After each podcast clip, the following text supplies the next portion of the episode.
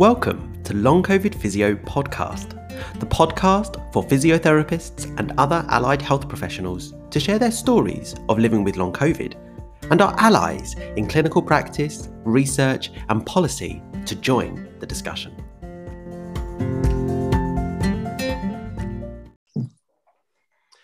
Hello, and welcome to Long COVID Physio Podcast. My name is Darren Brown. I'm a physiotherapist and I am living with long COVID.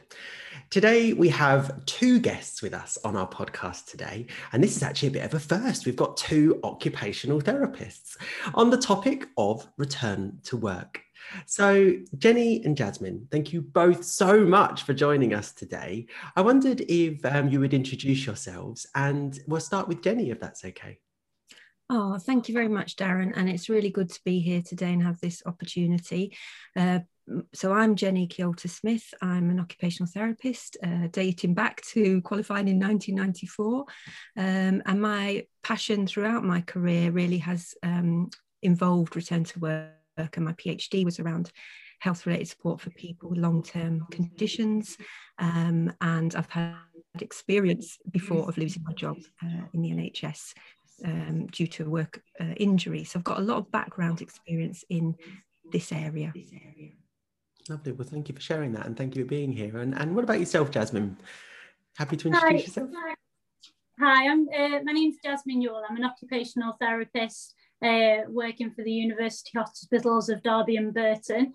Um, I work in a outpatient department where we offer a vocational service um, typically to orthopedic patients um, coming through following elective surgery or polytrauma type stuff. We also uh, treat people if they haven't got a sort of clear pathway themselves. Um, so we treat a lot of people that have maybe had a prolonged stay in hospital um, uh, and need that sort of period of reconditioning and rehab, really. Um, and when we first started to accept patients that had COVID, that's what we anticipated we would find. We thought that it would be people that had been very unwell medically in hospital, that had had extensive medical intervention, and that it would be the, what we'd sort of been used to before, that, that there would be this period of reconditioning.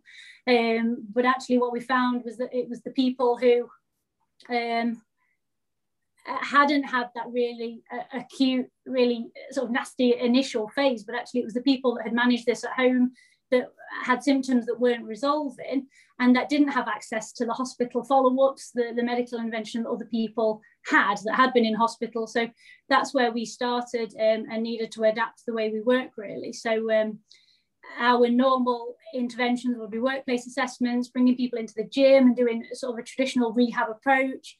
Um, and that's how we kind of got into COVID really, is that we thought that it would be like that, but it, but it actually, it wasn't. Oh, well, thank you both for joining us today. It's really nice. Like, I'm in London and it's a bit rainy here today. Uh, so I haven't stepped outside. Uh, where are you both in the world? Um, so I'm in Stockport, um, Greater Manchester area, um, and it's it's a bit damp and uh, rainy up here as well. And I've I've not been out yet today. Uh, and I'm over in Derby, and it's horrible here too. Not very nice. So we're covering various different geographical regions of England and the UK today, aren't we? Um, and I'm really pleased we're having this conversation about return to work uh, for so many different reasons, because obviously there's been lots of conversations, but mostly had through social media, but also other podcasts that have been done by other people. And that's kind of how this came about today, actually, didn't it? Because we've ended up our worlds colliding, whether that be through personal or professional capacities, because there's been such an interest in this topic and so much has been going on so i wondered jenny would you tell us a little bit more about your own experiences in the realm of long covid hmm. Yeah, so um, I'm one of um, uh, the people that got ill in, in the first wave, um, you know, some point um, towards the end of March um, uh, when I was working um, as an occupational therapy lecturer. And during this um, period, um, well, we're now kind of May uh, 2021. Um, I have actually tried to return to work twice. Um, because of my background, um, I, I've and my research area and practice area in, in return to work, I I'm aware of, of lots of the evidence base um, in terms of how work can support um, people's recovery, but there's a lot of provisos on that in terms of the type of work, you know, is it good work, you know, what what's tasks and, and, and everything else that comes with it. But I think looking back now, I um, I pushed to return to work quite early on in August last year. And I think we know now a lot more about the journey of long COVID. And at that point, I was noticing some improvements, which is why I pushed to go back to work. And I very much felt that I could overcome those things. So, because of my background, having had a work injury, um, I changed jobs after that. I then had a head injury when I was doing my PhD, and I maintained my PhD through kind of those issues. I thought, okay, I've got this illness, but I can overcome it.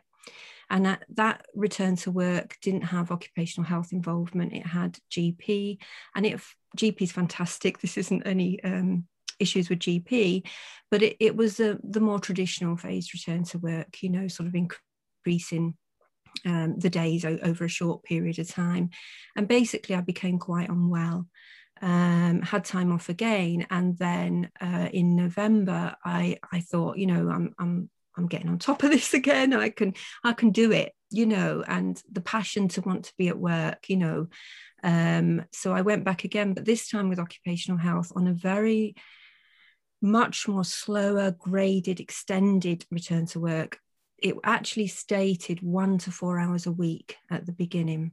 Um, so I did that and I was a bit strategic and I said to my manager, you know, Christmas holidays is in in this period. So you know it's a good time to kind of come back and and and do those things. But come January um, I think I maybe got up to about seven hours within a week but over not in one day not over several days. Um, I found that I was relapsing again to the point um, the example that I've given in quite a number of things now is uh, I tried to get the clothes out of the tumble dryer and I couldn't get back up off the floor, you know. So I felt the compromises to my health and well-being while I was trying to work and still trying to manage long COVID without having been to a long COVID clinic, you know, without really getting to the bottom of all the factors. Currently, I'm now been back off work since January, and I've now been deemed unfit for work twice. I've pushed to go back to occupational health, and I'm very hopeful. I am making improvements again. I'm hopeful that I can get back to working. And these are the thorny, tricky issues around really what can employers do to support people like me you know mm. um, and i think there there are ways and that's hopefully what we're going to sort of explore um, further today. Yeah, that's that's really thank you for sharing that because it's really interesting because I could feel parallels there from what you were saying in my own experiences in mm. terms of the, the prolonged or protracted experience of this and then alongside the episodic and almost unpredictable nature of living with long covid and the implications mm. that has on not the desire but the ability to be able to yeah. participate in things that are really meaningful to us, like our roles in our jobs. Mm, um, absolutely. Yeah, definitely agree with that. Mm. Jasmine, obviously, you're working clinically in this area. Um, is that something that you're hearing from people that in your service in terms of difficulties um, with returning to work? How is how is this how is this functioning in where you are in your role? Absolutely, yeah. Um, we've had so many referrals through for patients specifically struggling to get back to work, and, and many of those have been staff, NHS staff that work for the hospital and, and services. Um, and returning to work has been a real challenge. I think not just because in itself the symptoms themselves are making people feel so unwell for such a long period of time. People aren't having access uh, to perhaps the, the assessments and interventions that they feel they might need. So there are delays in those care, uh, that care.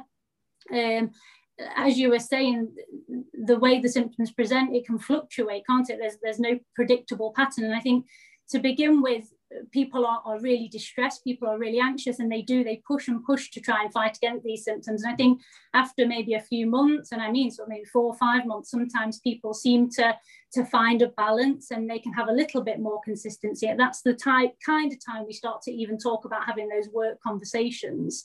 Um, but I think also it's, it's not just on an individual level. I think the return to work process lends itself to people who are expected to make sort of incremental improvements um, in the same way that you would rehab anything really. Um, say, I mean, you'll know a lot more about this as a physio, but the idea of building muscle mass in general is, is the idea of overloading that muscle to the point that it needs to repair and, and regenerate as a bigger muscle to become stronger. And that's our idea of rehab, and that's uh, society's idea of rehab. So it's the same in the return to work process, in that there's this expectation that you will just the more you, a workplace pushes someone the, the more they expose someone to the demands over that four week period uh, that, that that is the rehab process in itself. And by the end of that four week period you've had that opportunity to you know manage everything by then. Um, and that doesn't seem to be the, be the process at all especially if people are experiencing fatigue. And i'm not saying that that isn't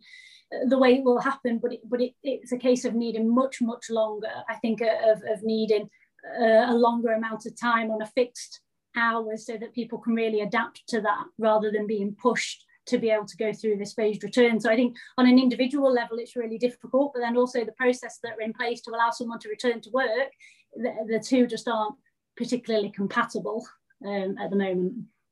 Yeah, like you, you've, you've, for me, you've kind of really hit a nail on the head there. And I wrote a couple of things down. I'm gonna be honest because my memory is also quite affected by living with long COVID. So I that's one of my strategies. So if I'm looking to the side and writing, it's because I'm writing things down. But I wrote down four things from what you said there. So the first was that there's an awful lot of NHS staff that are coming to your vocational rehab service. And I think that's such an important feature, isn't it? Because we know that Healthcare professionals are at higher risk of contracting coronavirus by the very nature of their job, and the evidence is emerging that are increased risk of long COVID, but equally so are also incredibly passionate about being part of the responses to the pandemic. And from my own experience, was very happy to rush back to work after acute COVID, um, as I wanted to be part of that, and then possibly suffered the consequences for it long term. And I think because you then mentioned about fast returning to work and rest periods. And that, that that it really sticks out to me in terms of what my own personal journey was but then also about the incremental element of rehab and how it's such an important topic this topic of incremental rehabilitation because i think we've lost the value of maintenance and stability. And it's like this is a unique opportunity now with a global pandemic to look at those opportunities of what the value of stability and maintenance is um, to enable people to return to work or do the things that are important to them. Mm-hmm. I'd like to, to pick up on a point that you've said there. I don't know um, uh, in terms of what what you're thinking in terms of maintenance and, and what Jasmine is saying but I've been looking or reflecting on um, this concept um, of illness work um, by uh, Corbin and Strauss going back to the 80s. And to me, there's a lot of illness work that we need to still do when we're returning to work. So we might have the we might have the consistency uh, in order to enable us to return to work, but the very fact that when we're at work, some of those symptoms can become more problematic again, or we might still be having to um, attend appointments and um, follow certain regimes, you know, the pacing. Exercise, I'm saying that very cautiously, but that's because I've got frozen shoulder and breathing exercises to do. Um, so we've got all these things that we still need to do within the context of work, even if we've maintaining some level of, of consistency. And one of the things I'd like employers to embrace um, more, and I don't have research to, to really know what they're doing, but picking up, is that if we're returning to work, but we've still got so much going on, like we might be only just getting access to the long COVID clinic or to appointments, we might, they might give us time off to do that. But there there are costs and consequences of going to appointments, the energy in going to an appointment.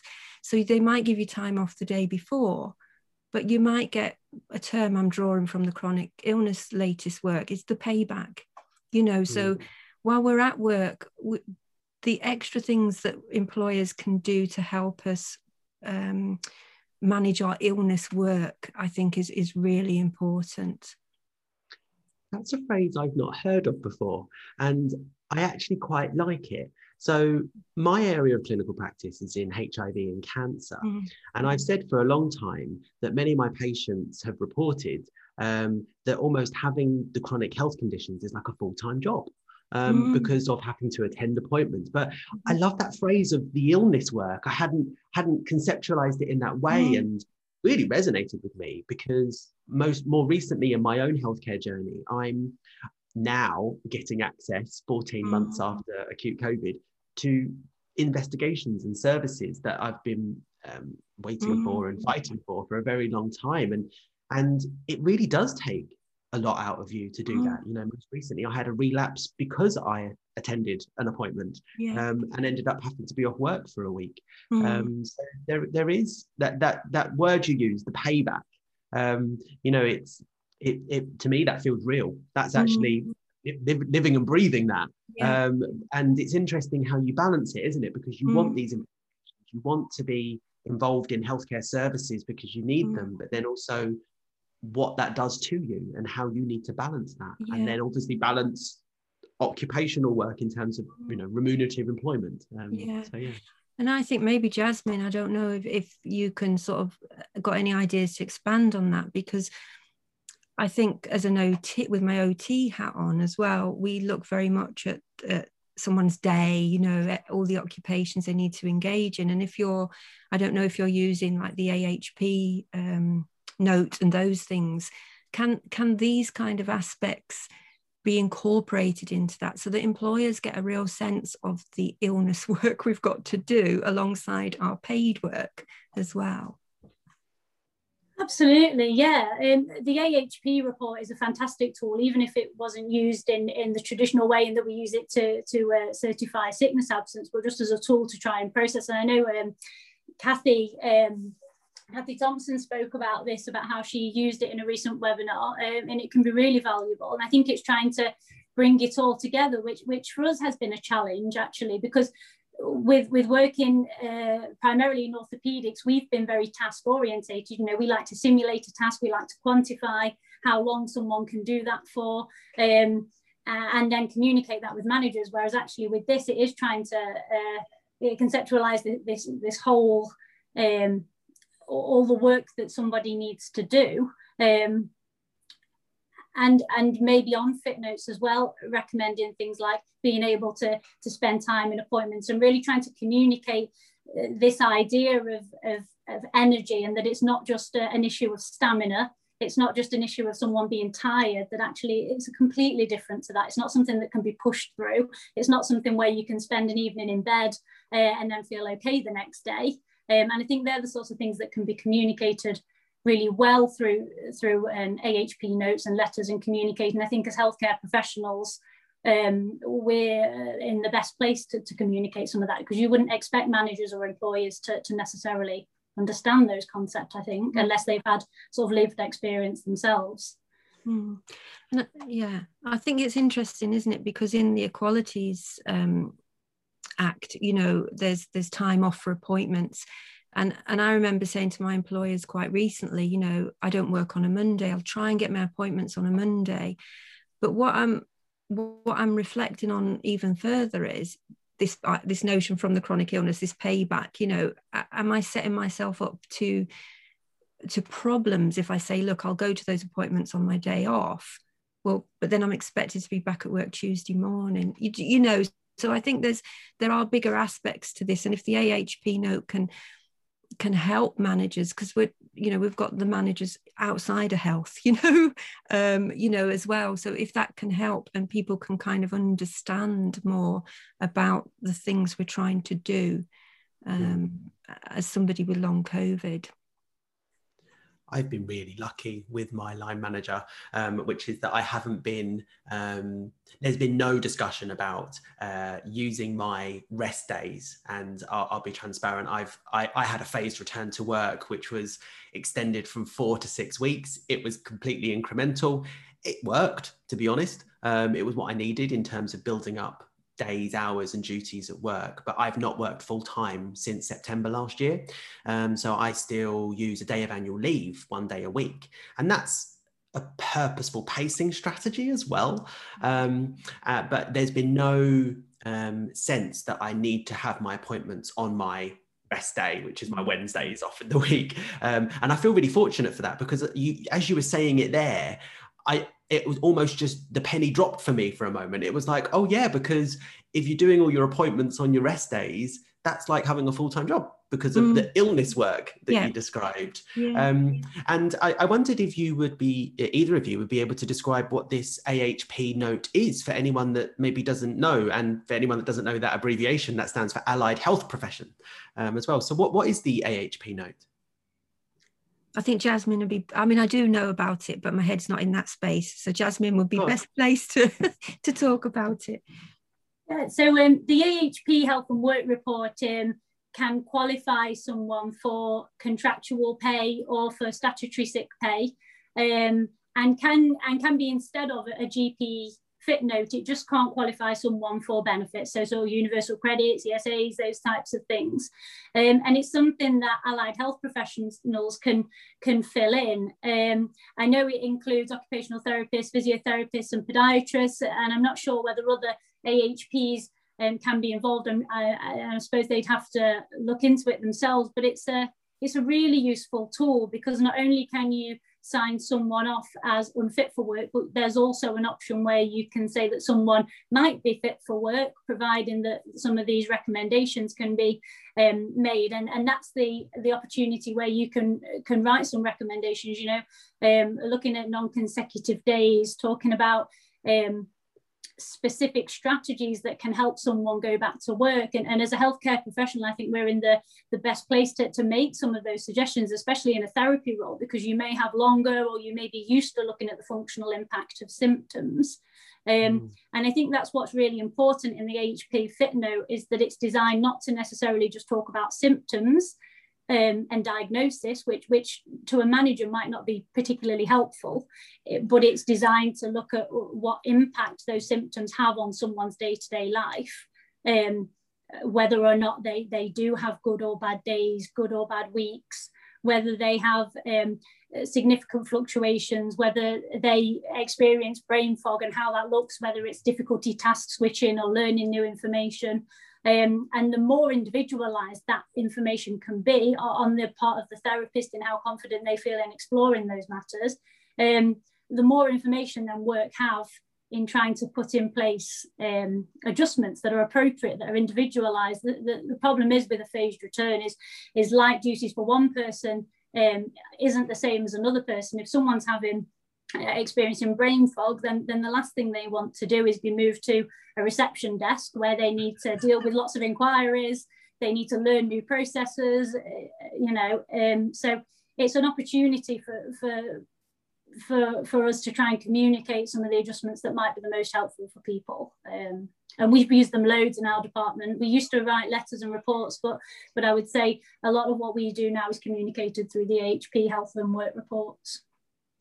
It's amazing. And I don't know. So I know that we've put a link on it on the Long COVID Physio website uh, on our return to work page uh, that was written by Kathy Thompson. Um, but I, I, don't know that I'd heard of it before even more recently. Uh, so certainly underneath this on both Spotify and YouTube, I'll put a link to it because it sounds like it's such a valuable tool that clearly you're using um, in real world clinical practice in the context of, of long COVID. Um, so both of you have mentioned kind of strategies. And I wondered if you could explore that a little bit more.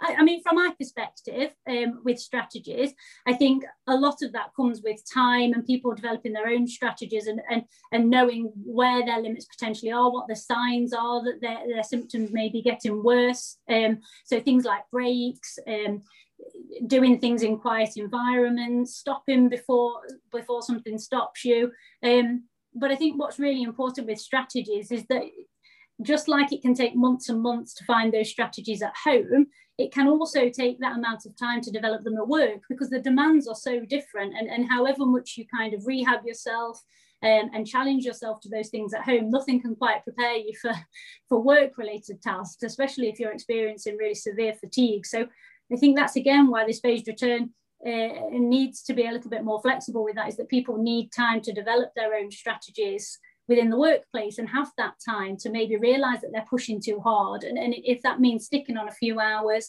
a couple of times a week, then that's maybe what they need. Um, uh, Jenny might have uh, some more ideas on strategies that have. Yeah, I think there's several things, and um, uh, the one of the key things that comes to me, and this is about personal experience as well before long COVID, is and it's and I think it's an, an occupational therapy thing, it's the environment.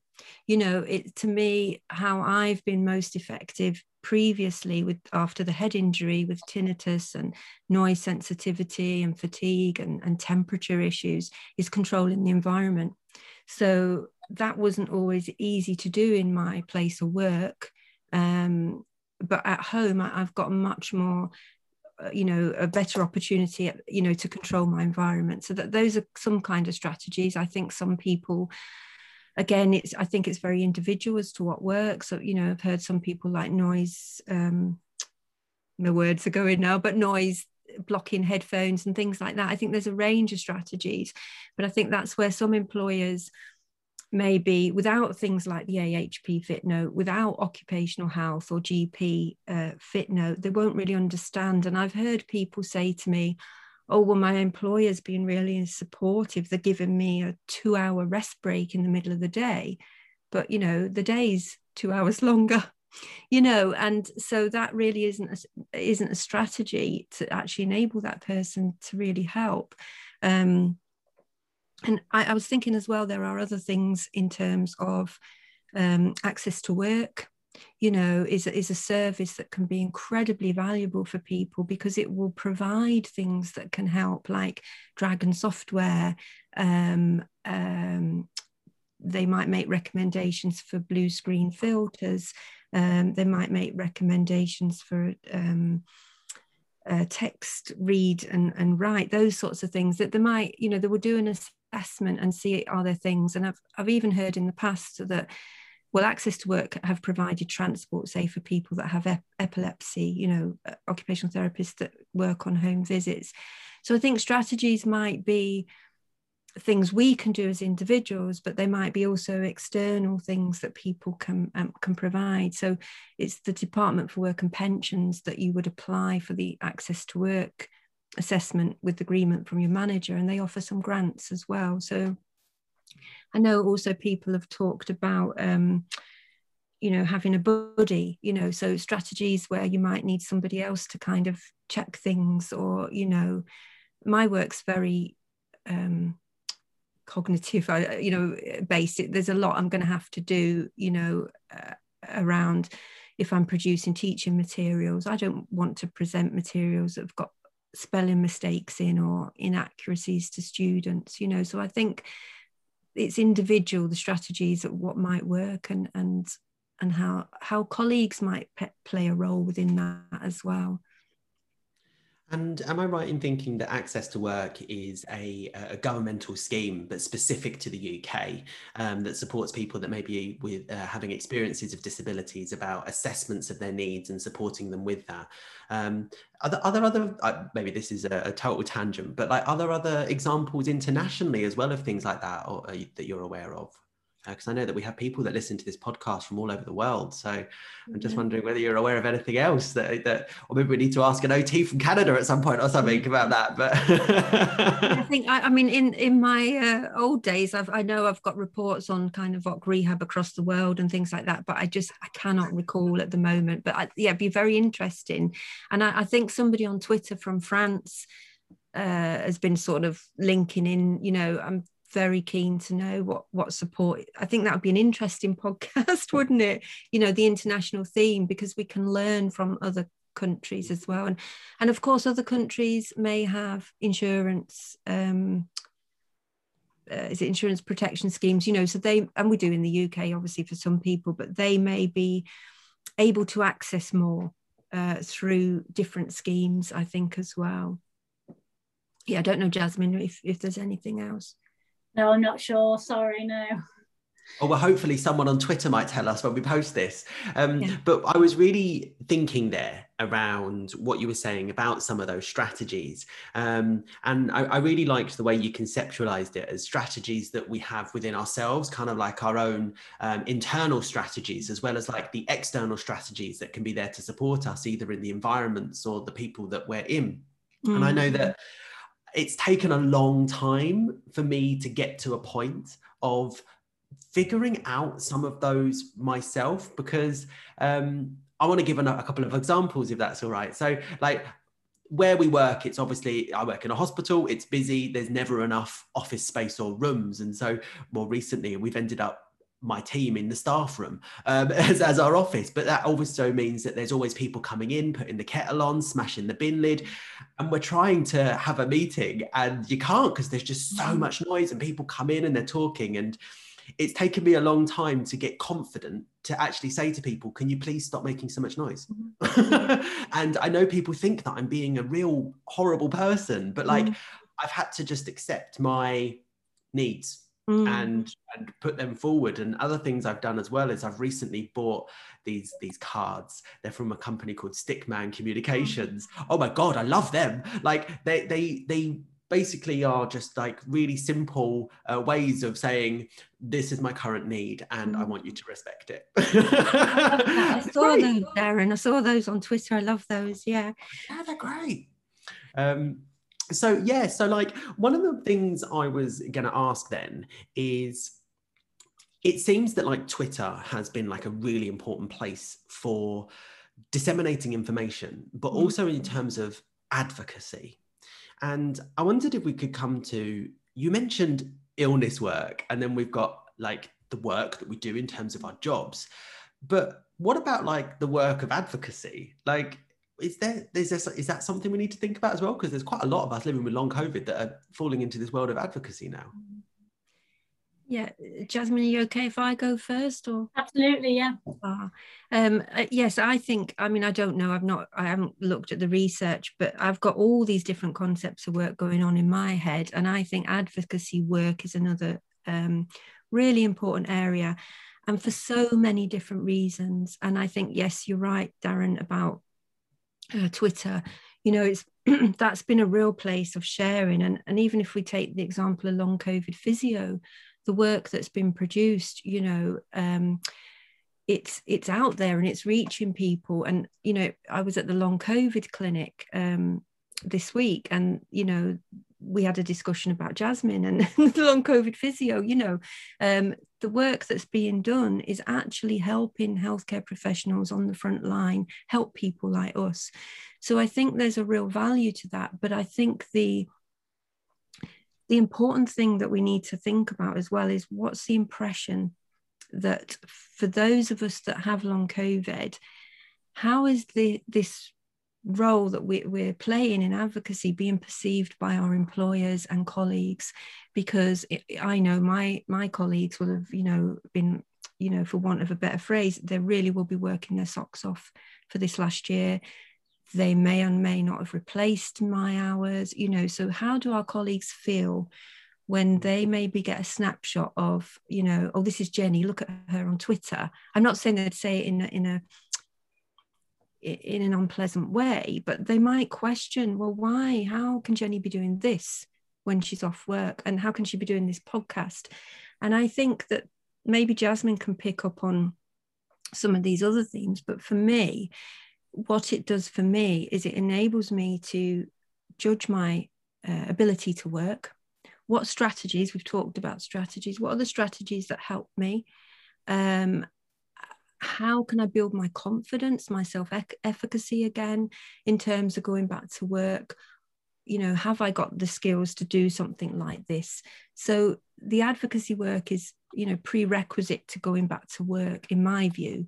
And I can learn and I can judge and I can feel a value, purpose, and meaning in in you know there's got to be some enjoyment to this long drawn out journey. And you know as occupational therapists if if we know that if if somebody doesn't in, have some enjoyment then we're going to spiral down you know. Not everybody but you know the chances are that our mental health and we know people with long covid you know can have some uh, you know serious mental health issues. And, and I've had my dark moments on this journey. So if I don't engage in in the advocacy work and I balance it with my illness work and I balance it with getting ready to go back to work, you know, I, I would be in a in a worse place. And I just the last thing I'll say is that I think the impact, you know, from your work, um, everyone else's work is is is unmeasured at the moment. And just a, as a quick thing, I tweeted to the NHS employers yesterday because they're doing a webinar on hidden disabilities in the workplace. And I said, hope you're including long COVID. And they've come back. You know, thanks, Jenny, that's a challenge. So just a small thing may make people think differently. I don't know if I've, I've forgotten what the question was, but anyway, I know I've just talked. Well, you answered it.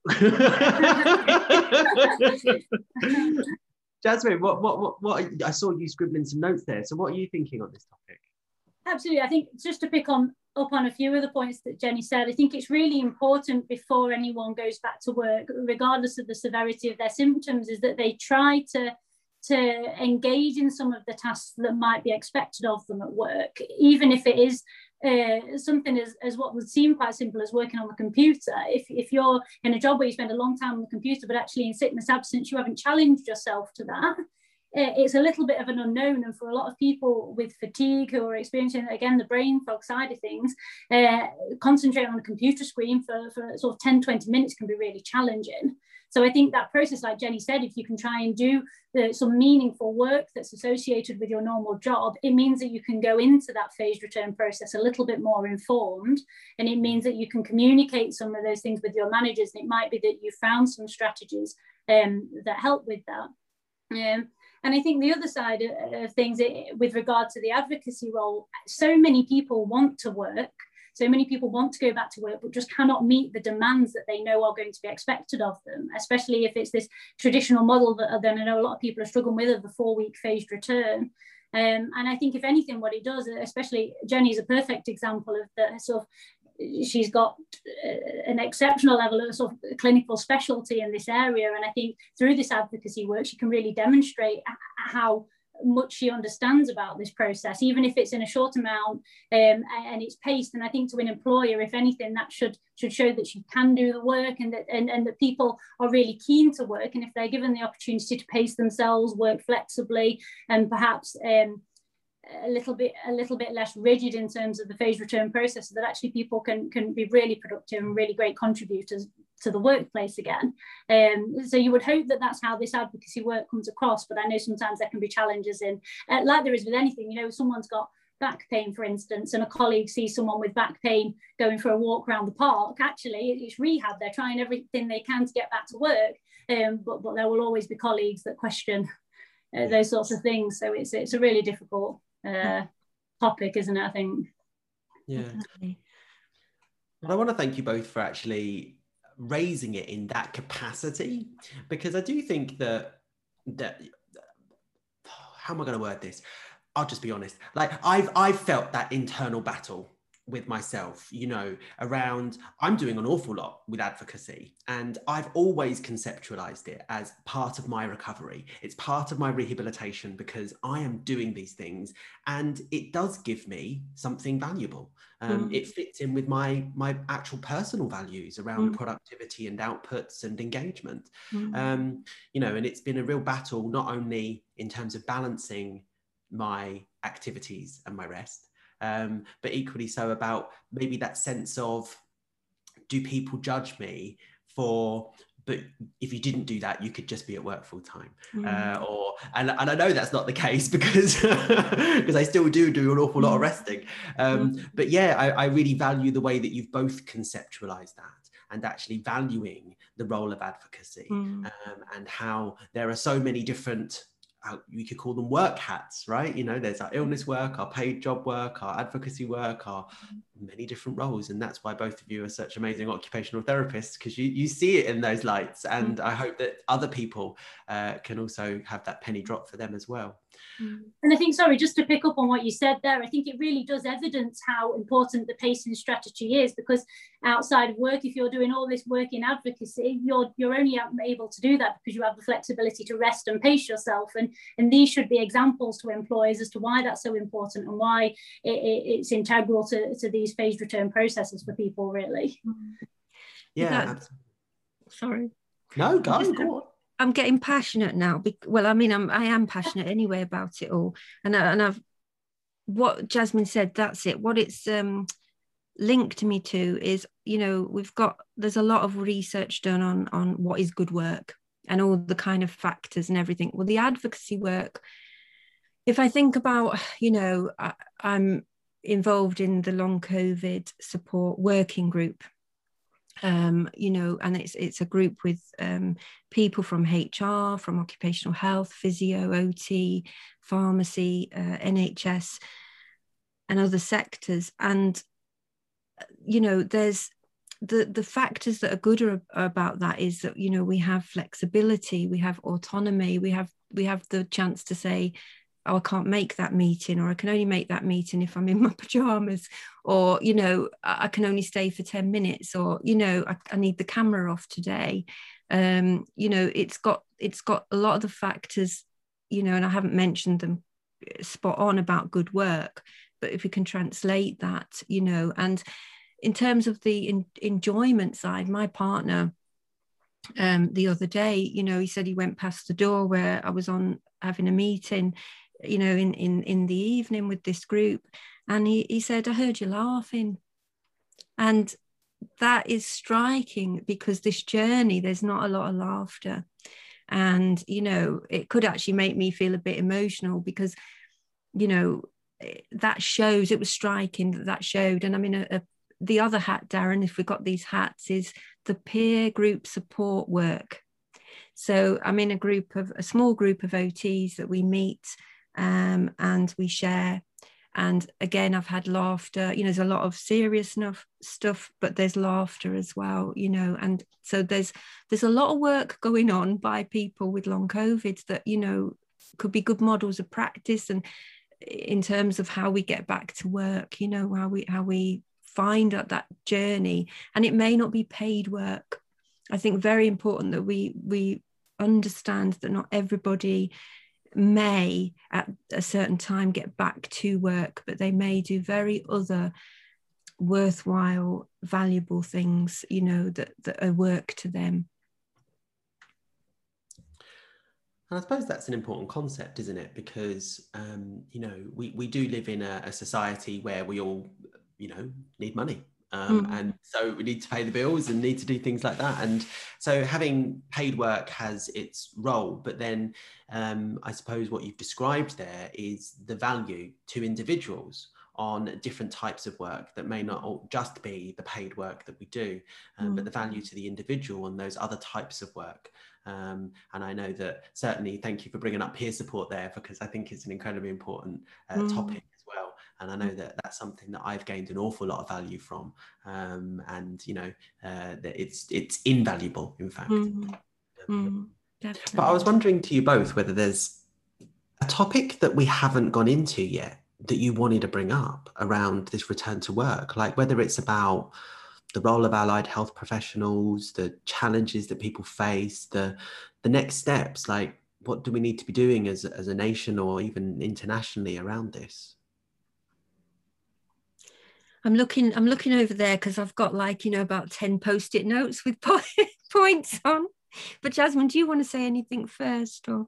Yeah so I suppose um, from a, a, a therapy point of view a healthcare professional view it's it's trying to ask the work question in any capacity that people feel that they're comfortable doing really. I think it, even if it's outside of the AHP note but if you can if, if people can send letters just to maybe explain what what how the symptoms are impacting someone functionally. And that's really the, the key thing i think for therapists to try and get across that message of, of how those symptoms translate into someone's ability to do tasks over a certain amount of time and and and that um, that concept of payback. And I know all of the people that are working in the long COVID clinics will will um, will be well informed on that sort of thing. Um, and I think with the AHP fit note even if you weren't confident enough to necessarily use it to um, qualify someone for, for pay. It could be a tool that you use with a patient uh, to try and process some of the information. It can be quite a difficult thing to, to really think about all the things that you're finding difficult and how they interlink with one another.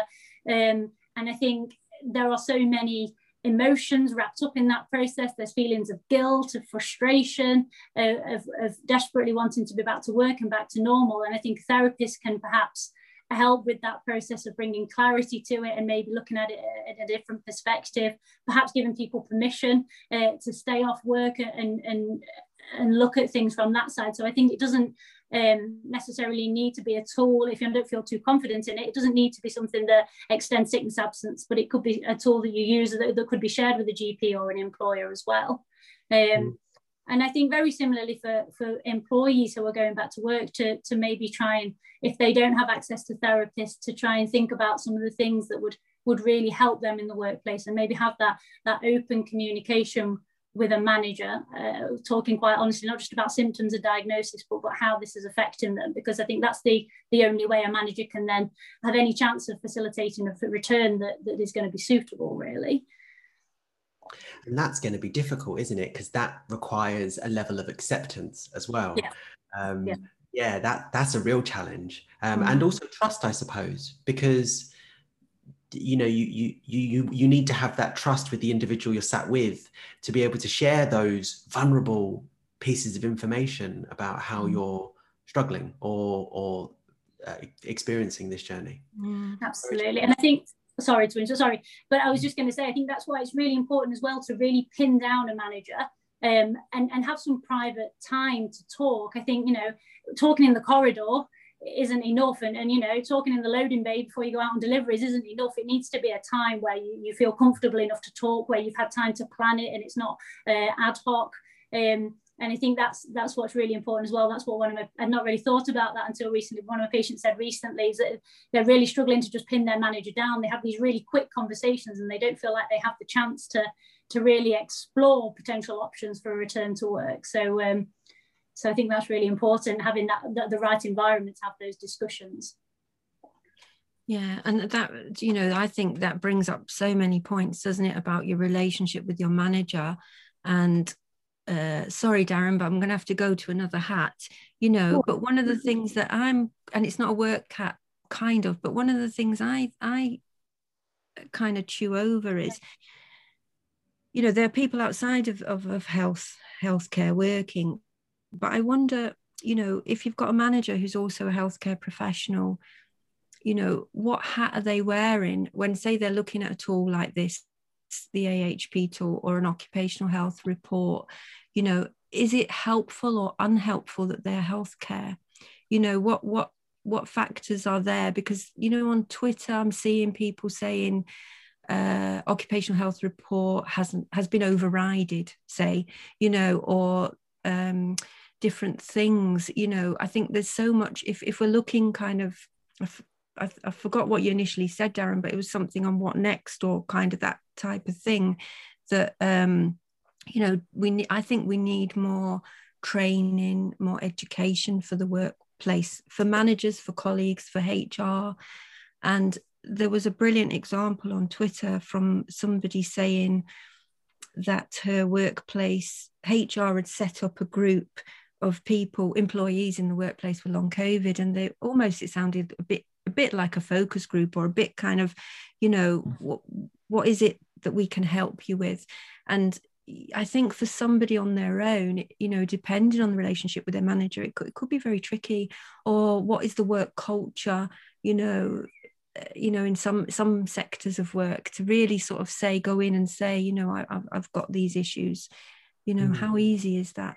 You know, so I think that my next stage would, you know, I'd love to see course i'm going to say occupational therapists you know let's go into the let's go in and meet with hr let's you know or let's get let's get different ways of kind of working with people across different sectors and and really talk to them because this is a massive problem isn't it? We, we know kind of isn't it 1.1 million people teachers and nhs staff are huge groups you know? So if if, if we're going to have a, a future of, of not you know it's a conservative phrase and uh, it's coming to my mind writing people off and i don't even like it but it's kind of let's you know let's value people and the resources we have and and let's think more creatively about what we can do next you mm-hmm. know because it it's going to work in some people's cases and it's not in others and you know people will be at a pivotal point or they already are losing their jobs going down capability being uh, made redundant or you know so that there's got to be more we can do i think uh, to support people yeah, and unfortunately, there there are some wonderful examples of how it works well, mm. um, and people that have been amazingly supported in their return to work, and it's been flexible and individualised and person centred. Um, mm. And then mm-hmm. you also do hear of of really unfortunate, terrible examples of, of people that have not been supported and mm. are in in terrible situations in terms of their um, their their work and their lives because of what's yeah. been going on. Yeah. Um, so I'm conscious Jenny, that you said you've got a pile of post-it notes, and yeah.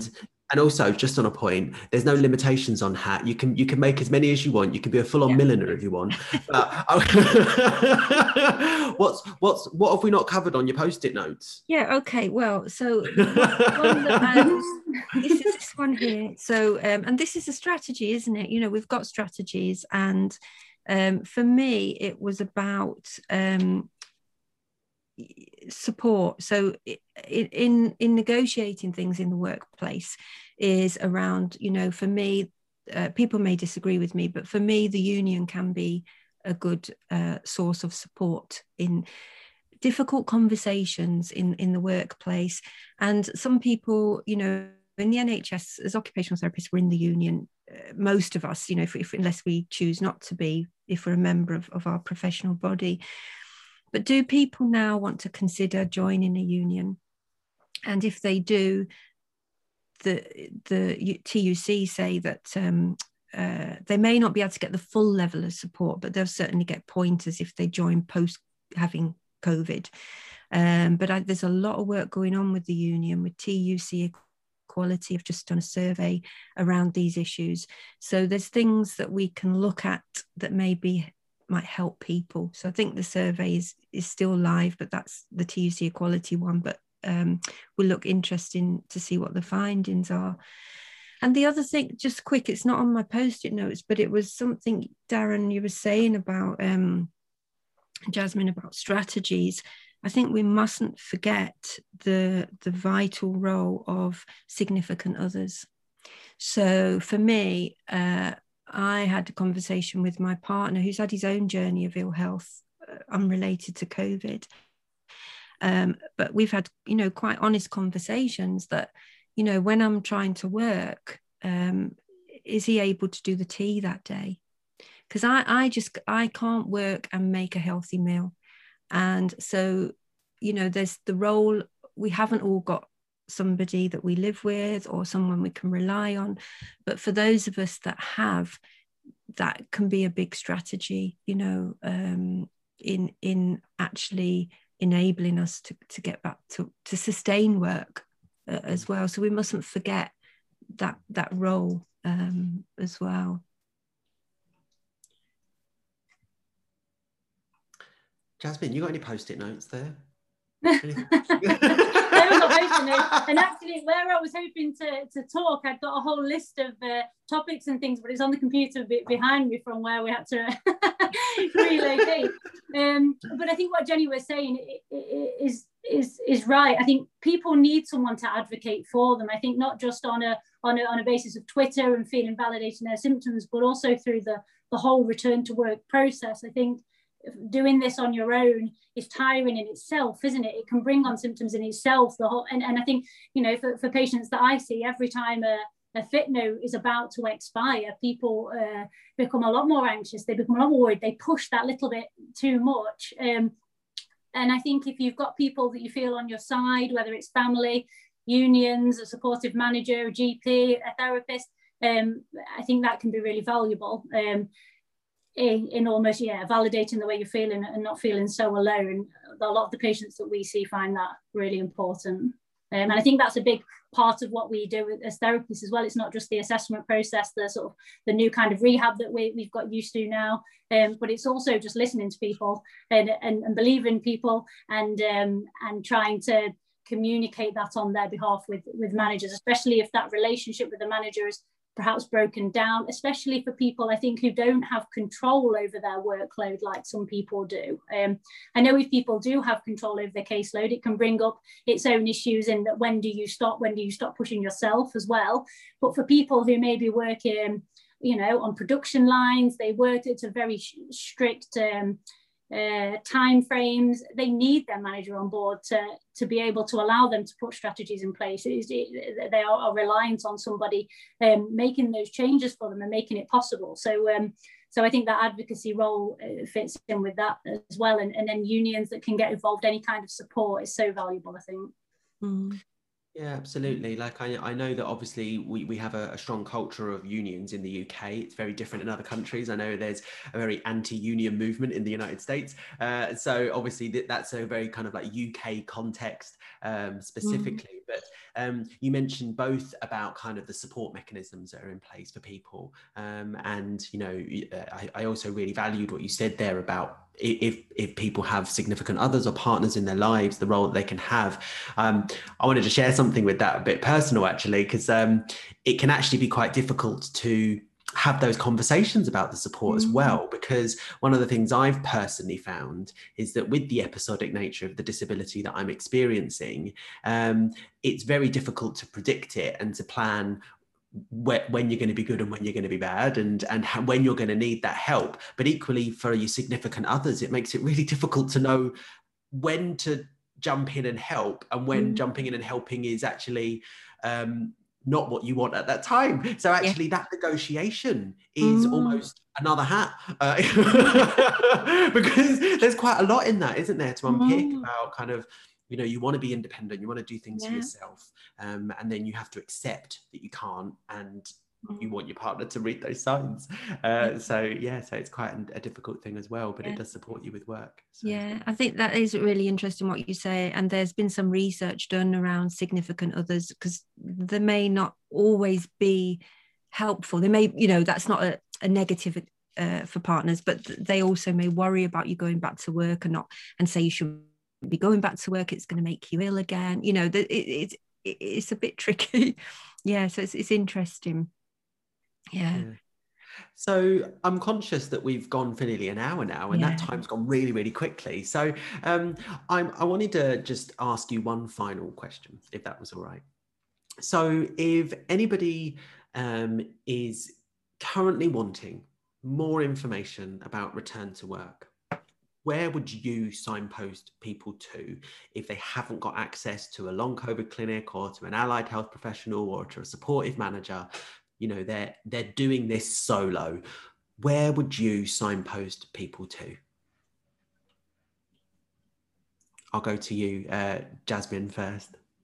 Okay, so um, I know that there's starting to be some information online. Um, and I think the, the difficult thing is in terms of information and adjustments is that things are so individual. So if anything, I think it's trying to to figure out how you you process individually what you might need at work. I know we made some videos uh, from our department pretty early on, talk, trying to talk through how you maybe judge what your own capacity is and, and, and trying to understand comfortable maximums. And I think there are so many resources on uh, on your page, the long COVID physio page. I think is it Kathy Thompson's put together a really great list of resources, which is which is everything I'm aware of. Um, the other thing that I've listened to recently, and I've written this down, was um, the chronic illness inclusion. They've recently released a report that's fantastic, and I think if if anyone's struggling to put into words the way they're feeling, um, I think that's a really excellent report because I've, I've read it and I've picked up loads of, of new information about how to to communicate some of these issues with managers. And I think that's one of the big things is how do you communicate this information um, in a way that it's going to be effective. And I know uh, I know Jenny's probably a great person to ask about this because I know she's uh, working on loads of resources with the working group. Um, so she yeah. might have Yeah, I think there's um, there's there there is there is a website for long COVID um, support, um, longcovid.org, isn't it? And um, they are updating and and continuing to build the um, links on there. So there is a whole section, and I know somebody's actually doing some work on that this weekend as well. Um, so that will cover different things, and there are. You know, in the UK, there's some very good helplines. So that the equality uh, I forget the name, the Equalities Commission or whatever it is, they've got a very good helpline. So that will be in, in, in those resources where you can discuss things around, you know, am I likely to be eligible for reasonable adjustments and things like that. Um, so there's, a whole lot of resources there. And I, Long COVID SOS have just recently, I've seen on Twitter, uh, done some work on this. I think Citizens Advice Bureau is, is an excellent uh, page for people to go. ACAS, ACAS uh, have a helpline as well, and they do a lot of work around sort of me- mediation because you know unfortunately there are a lot of challenging issues for people at the moment. Uh, so that's a, a, very good resource. So i think there are uh, you know a range of mediums uh, you know the videos and and written information and helplines because I think we're all different and there's a there's quite a lot of information to take on board. The Vocational Rehabilitation Association also on their website have some resources. Um, and I, I, did notice that um, uh, Sheffield Hallam University uh, have a whole booklet on kind of I think Darren I think long COVID physio put that out on pacing in, in the workplace and things like that. So I think I think it's growing but i think that we need to make it easy for people to navigate because it's it's having long covid is, you know it's like being a student on a course that never ends you know and we are forever you know it, i like that. Just, you know night and day you know we're trawling for things because you know that's the i suppose my last comment is that we're working the illness work to find that little extra bit you know to manage all our symptoms. And if we if we don't do that work are we going to miss our recovery point you know? Yeah so i think it's hard. I think people need easy accessible information really yeah brilliant well i think that I have asked you plenty of questions, and I think we've got such a wealth of information here. And I will make sure um, that underneath this on both YouTube and also all the other platforms, all of those links to things are there. And actually, many of the things you've mentioned are on the return to work page on the Long COVID Physio website. But there's some hot tips there as well that I've written down that I'll make sure we mm-hmm. update on that website. Yeah. Um, so I want to thank you both so much for your time today. Um, I think that clearly this probably isn't the end of the conversation, is it? I think this is uh, an, a continuing conversation about these things. And as more information and research and knowledge and skills emerges, uh, I would imagine this will be another conversation we probably have again in the future. Um, but I just wanted to ask if you've got any lasting comments that you wanted to share, um, but mostly just to say thank you very much for both your times. Yeah, I thank you. Go, go on, Jasmine. No, I was just going to say great. Thank you, thank you for having it. It's been a really nice opportunity to to share some of our thoughts about work because it is such an important topic. So many people of working age are are experiencing long COVID. Um, so so it's been a right, really nice opportunity to talk about that. Thank you. Yeah, and I feel I feel very much the same. And and and I'll share just the last thought of from when I my NHS job was terminated, uh, even though I was working full time. You know that door shut, but other doors opened, and so you know it can be very hard to be positive sometimes. But you know if if one job does close, it doesn't mean that you're unemployable uh, in the future. So, you know, I've really enjoyed talking and I'm looking forward to seeing more on Twitter and different things. So Absolutely. thank you very much, Darren. Yeah. And what positive note to end on. So thank you both very, very much.